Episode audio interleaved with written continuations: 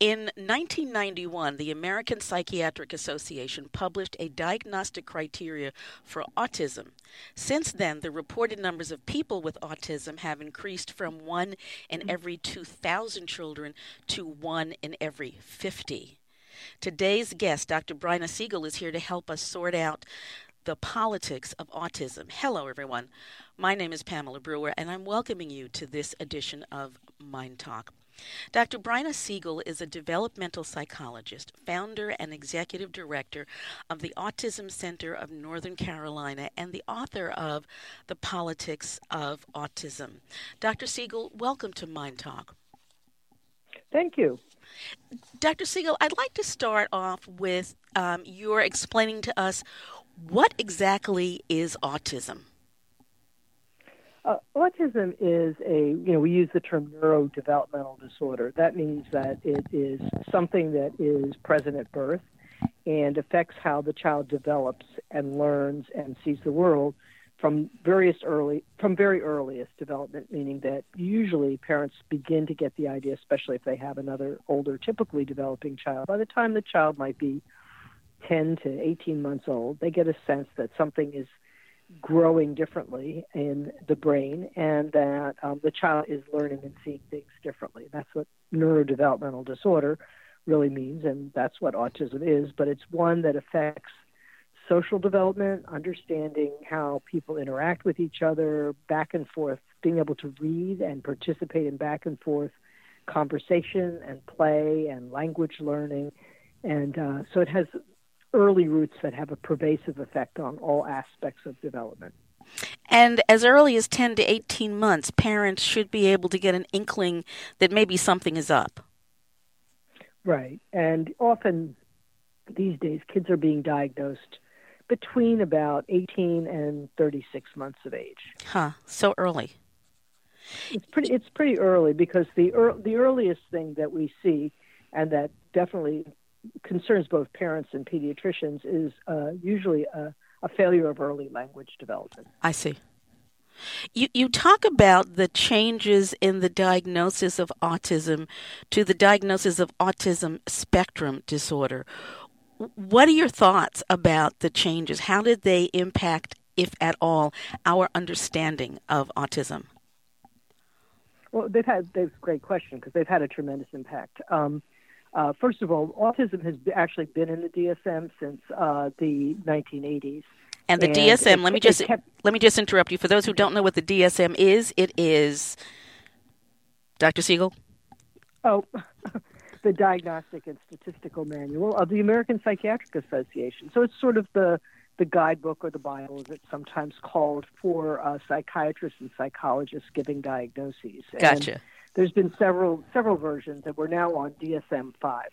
And uh, with each of these uh, revised criteria, um, autism has gotten more and more prevalent. And when we look back, uh, we can see that it's changed. So uh, when I've been involved with autism for the last forty years and uh, was a participant in standardized diagnosis of autism in the nineties and the two thousands.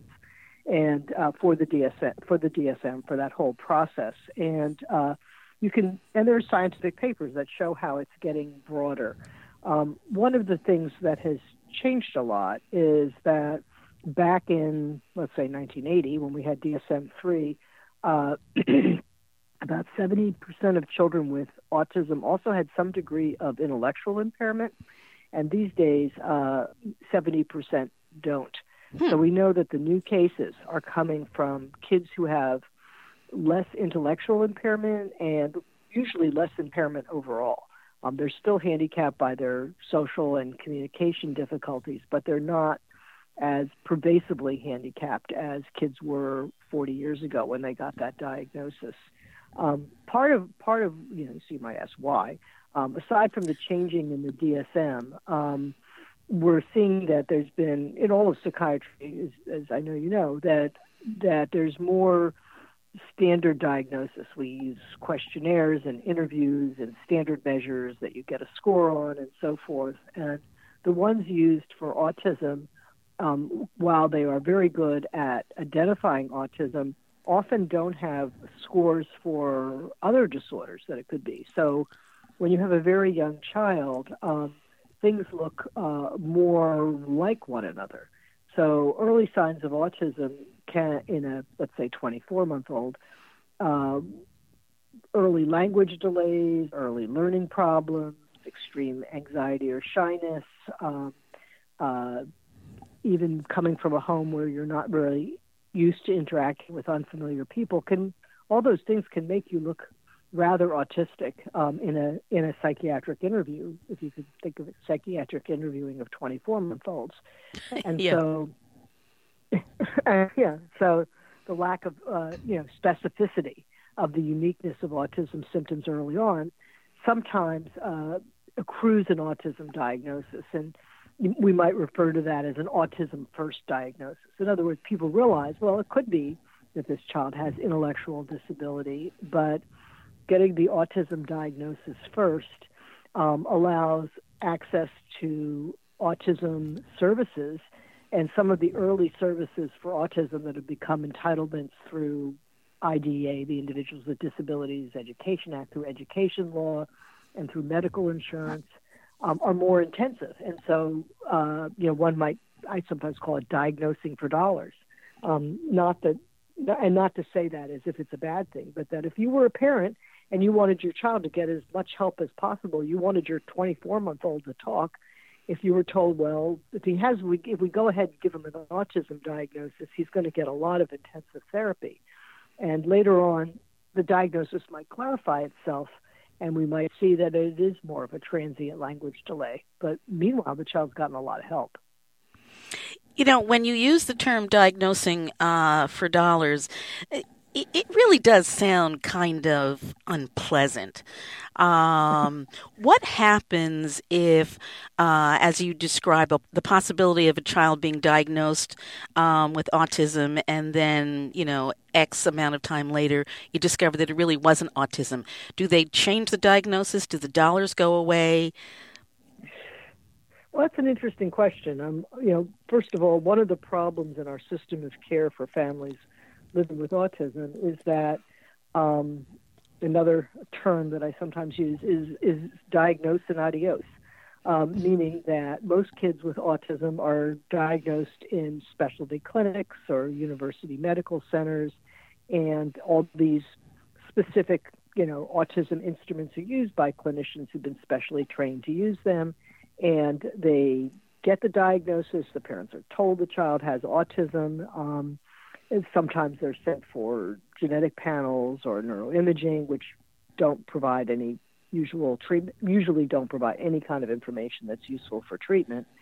And it's kind of adios. The medical establishment is done with kids with autism at that point because most of the treatments are either behavioral or educational, or therapy, other th- psychotherapeutic treatments. And so parents are kind of left on their own, and there is no um, medical home for autism.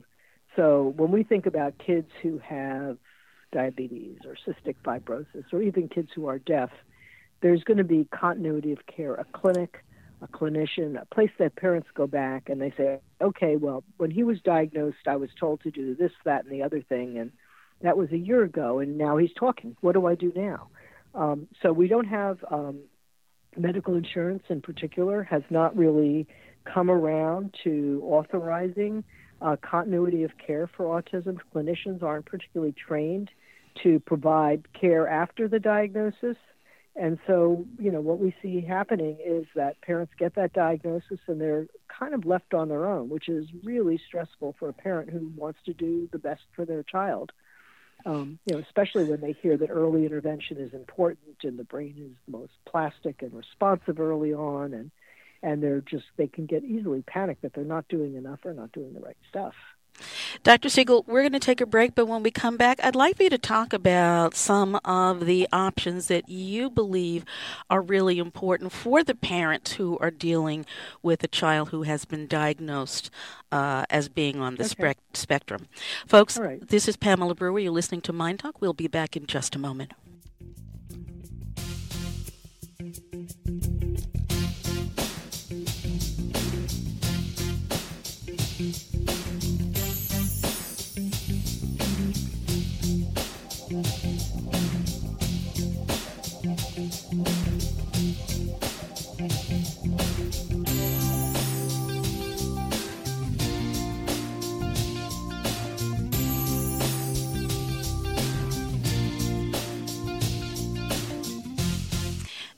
Doctor Siegel, um, let me ask you a couple of questions first before we talk about what uh, you think would be useful for parents.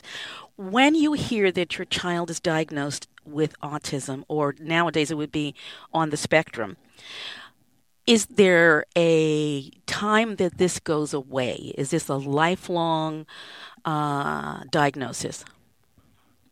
It is a lifelong diagnosis. Um, there are a small number of kids who really don't have this diagnosis later on and uh, go on through school without any special supports. And most of those kids who make those really remarkable improvements are, we know who they are by the time they're five or six years old. Okay. And uh, and but uh, the the other other kids will continue to need support, but.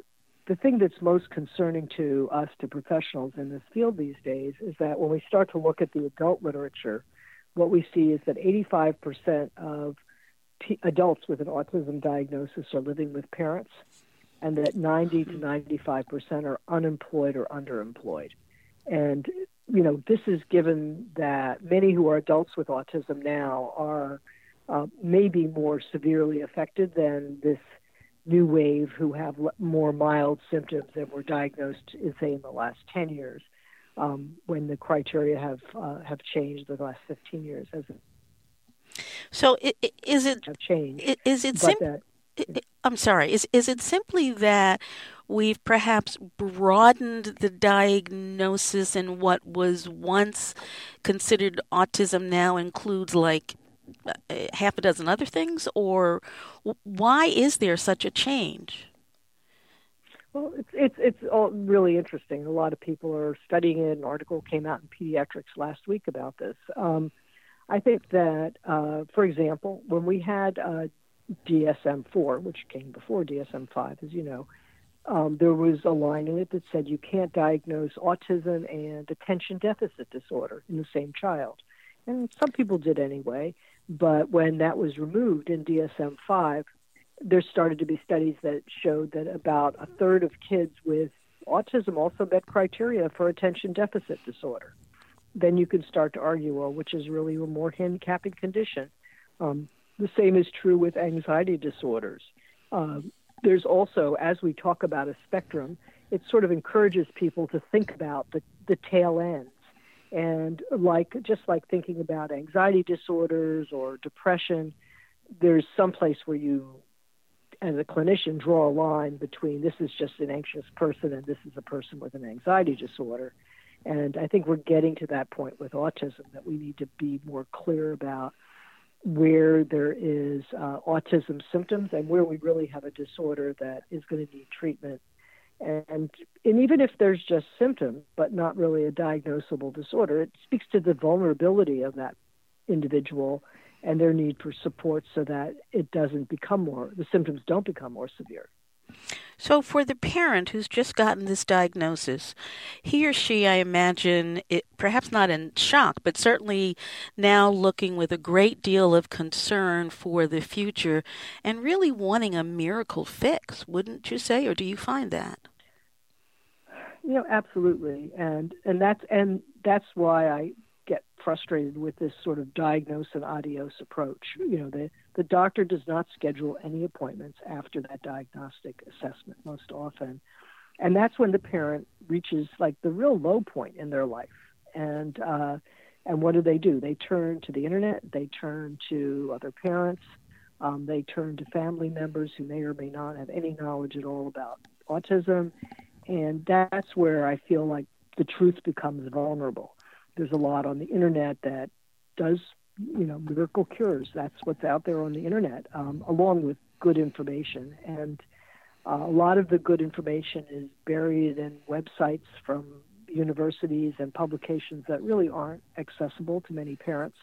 Uh, but the marketing for vitamins and minerals is brought down to the level that any parent can think, well, why not? Why not try this? Um, so it is very hard, right, when parents get a diagnosis. And we know that the diagnosis of autism is a major life stressor, just like getting a diagnosis of cancer or having a close family member die or losing your home.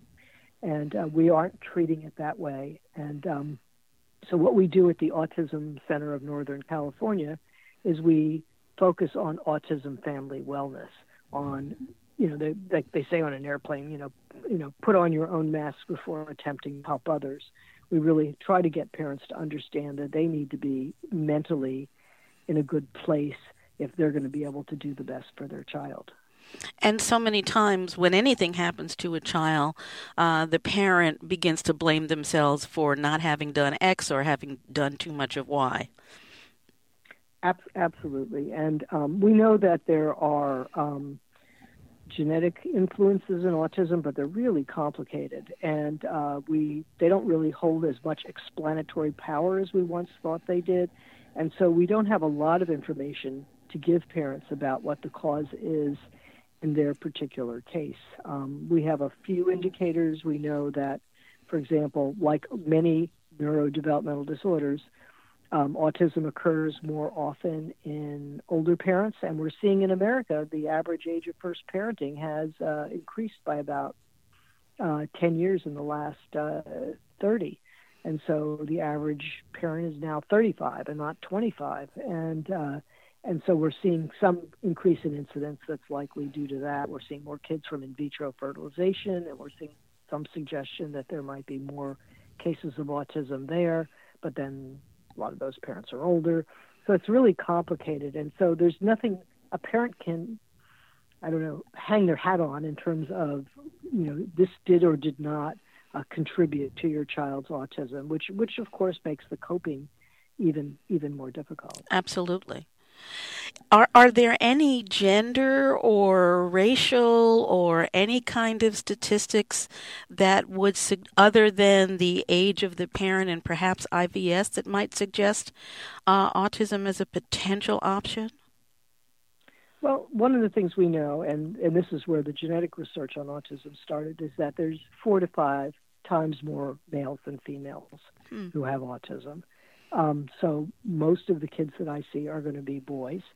Um, there are no ethnic differences to the extent that it's been studied in different cultural groups. Nothing, ha- nothing has come up. I mean, the usual things where kids from poorer families get diagnosed later because they have less access to health care and, and, and that sort of thing. But um, what I what I want to make sure I have a chance to talk about, because you asked a really important question about um, – how how this is important to parents and what they need to do, is that um, when I look at the research, we see that parent training is really important. And by parent training, I mean that if you have a child who's diagnosed as deaf, for example, not autistic, the parent has to go out and start learning sign language, and do they want to teach their child lip reading, and they need to learn all kinds of skills that parents don't have if they don't happen to have a child who's deaf. And so we do parent training where parents come in for a week after the diagnosis, Monday through Friday, nine to three, just one set of parents and their child with one interventionist who teaches them how to get the child to look at them, follow directions, take turns, play with toys, uh, not scream when they have their shirt put on or taken off, um, how to how to navigate everyday life. And in teaching parents these skills, we also give them the vocabulary that therapists use to refer to teaching these things. So as the parents become basically consumers of autism treatments, they've got a vocabulary. They can they can navigate. They know what's under the hood. They know how to screen and evaluate people who are potentially working with their child or are working with their child. And I think this is a really critical piece of the autism puzzle that's not there readily for a lot of parents, and that's missing. And again, health insurance needs to step up and have a way of more readily funding these kind of programs. You know, as I hear about the program you've just, just described and the services that are um, that are available, it, it's almost heartbreaking to think that so many parents don't have an option to exactly the kinds of services that you provided. It seems like that should be the automatic first referral that would help families, would help parents and children. I agree. Yeah, what what usually happens first, we've we've had a lot of emphasis on using methods of applied behavior analysis, so, you know, basically the same principles that cognitive behavioral therapy is based on, Um, being used with children with autism. And it it stems from uh, some research that was done in the early nineties talking about the effectiveness, and at that time asserting that it would uh, recover uh, fifty percent of the children with autism, and no one's talking fifty percent anymore, but it's still become the most widely used um, intervention. But it's more appropriate for some kids than others, and um, it doesn't help the parent, because even if a child is getting this applied behavior analysis or A B A services, even as much as forty hours a week, there's still one hundred sixty hours a week that the child is awakened with their parents. So the parents need to be able to uh, follow through and manage, and they really have what we call the natural opportunities. When their child wants something to eat, wants to go outside, has something they want to show or tell the parent, that's when you need to be practicing getting the child to use his words or read a facial expression and so on. So um, that's why parent training is really a, an important first-line treatment for everybody. And, and I hear a lot of concern and compassion, um, certainly in, in your book, The Politics of Autism, but also um, just as we speak today. Um, there's so much that could be done. And, and you talk about uh, some of the... Um, Uh, for lack of a better term, fake news that exists about autism. What are some of the myths or or a myth that, that parents may typically get hung up in as they're thinking about their child? Well, I think one of one of the big ones that they read on the internet is that this is all going to be over after they get intensive behavioral therapy. And unfortunately, what it means is that we're now spending the majority of lifetime treatment dollars on children with autism before they're five. Huh. And they're going to be school-aged children and then adults for much, much more of their life. And while early intervention is really critical, we need to pace ourselves, and we need to uh, be better prepared to have high-quality programs throughout the child's lifespan. I mean, I think part, part of the myth, well, you used the word myth, so I think one of the The big problems is that, you know, the media does stories about, you know, started with Rain Man, but we have the Big Bang Theory. We have all these these television programs that either say or imply that very clever, interesting people have autism. And unfortunately, that's what is not what most families are dealing with. I see. Doctor Siegel, we're going to take a break, and we will be right back. Folks, this is Pamela Brewer. You're listening to Mind Talk, and I'm having a conversation with Doctor Bryna Siegel, who is the author of The Politics of Autism. We'll be right back.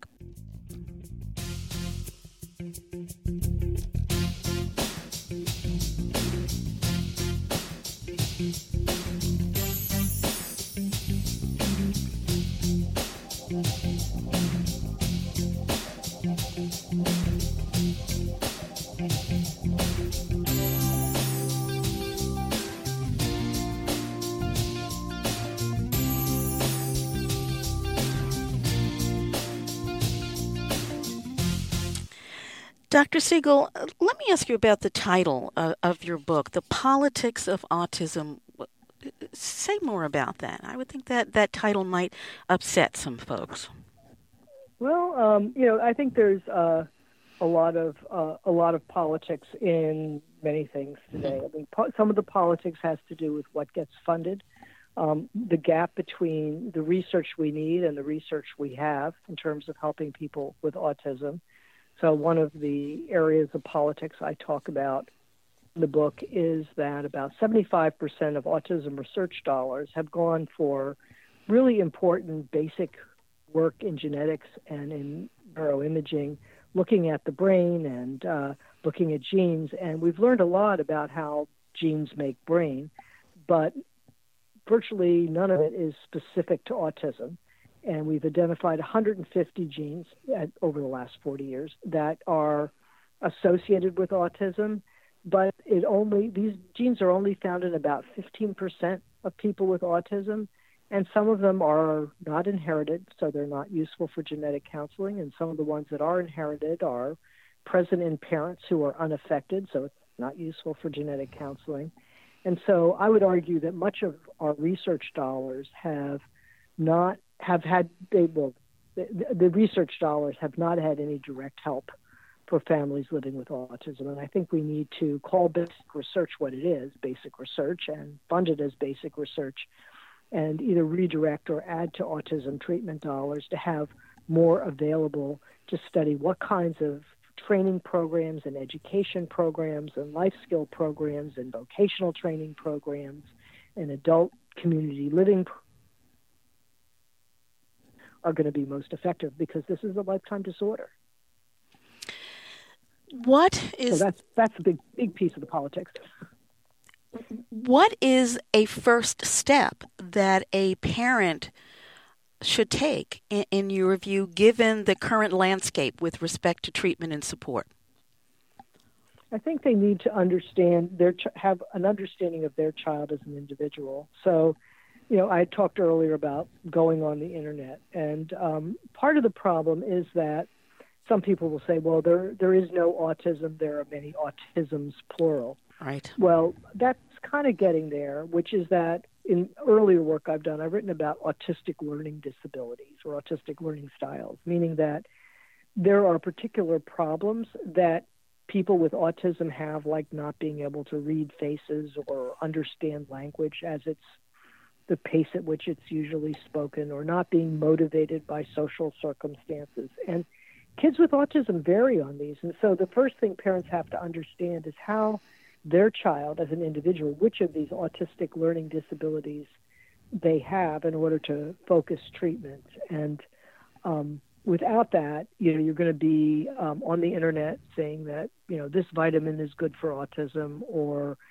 uh, the, of course, the worst political situation we've had in autism is the myth that vaccines might cause autism, which which they do not. And there's been more than enough uh, studies showing that over and over again, and resources wasted on beating that dead horse. But um, people get misinformation, I think, more easily than they get good information sometimes. Doctor Siegel, there, there's so much more, obviously, that we could talk about, um, but we're sort of running up against our time today.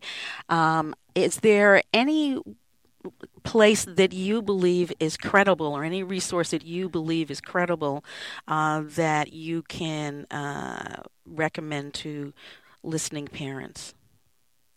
Uh, well, I mean, I guess I could... I could shamelessly recommend that they check out um, the website for my autism treatment center, which is Autism Center of Northern California, and see what kind of programs there are there, um, or some of my um, earlier work, um, especially a book called Helping Children with Autism Learn. Um, I think that parents, you know, need to kind of prepare themselves with a lot of different tools to start uh, approaching how to get get the best for their child with autism. That sounds like a perfect recommendation. And by the way, Doctor Siegel's name is spelled B R Y N A S I E G E L. Doctor Siegel, thank you so much for the work that you're doing and for joining us today here on MyNDTALK. You're welcome. And folks, thank you for joining us today on this edition of MyNDTALK. MyNDTALK is brought to you daily as an educational public service, and it is not intended to replace any work that you might choose to do with a medical, mental health, or other professional. MyNDTALK is produced by Jim Brown and twenty-six by two Communications. It is available to you online, on demand, in several outlets, but you can certainly start at MyNDTALK, M Y N D T A L K dot O R G, and I encourage you to sign up for the free weekly giveaway and the free program guide. And folks, you remember always, if it's unacceptable, it's unacceptable. You take care.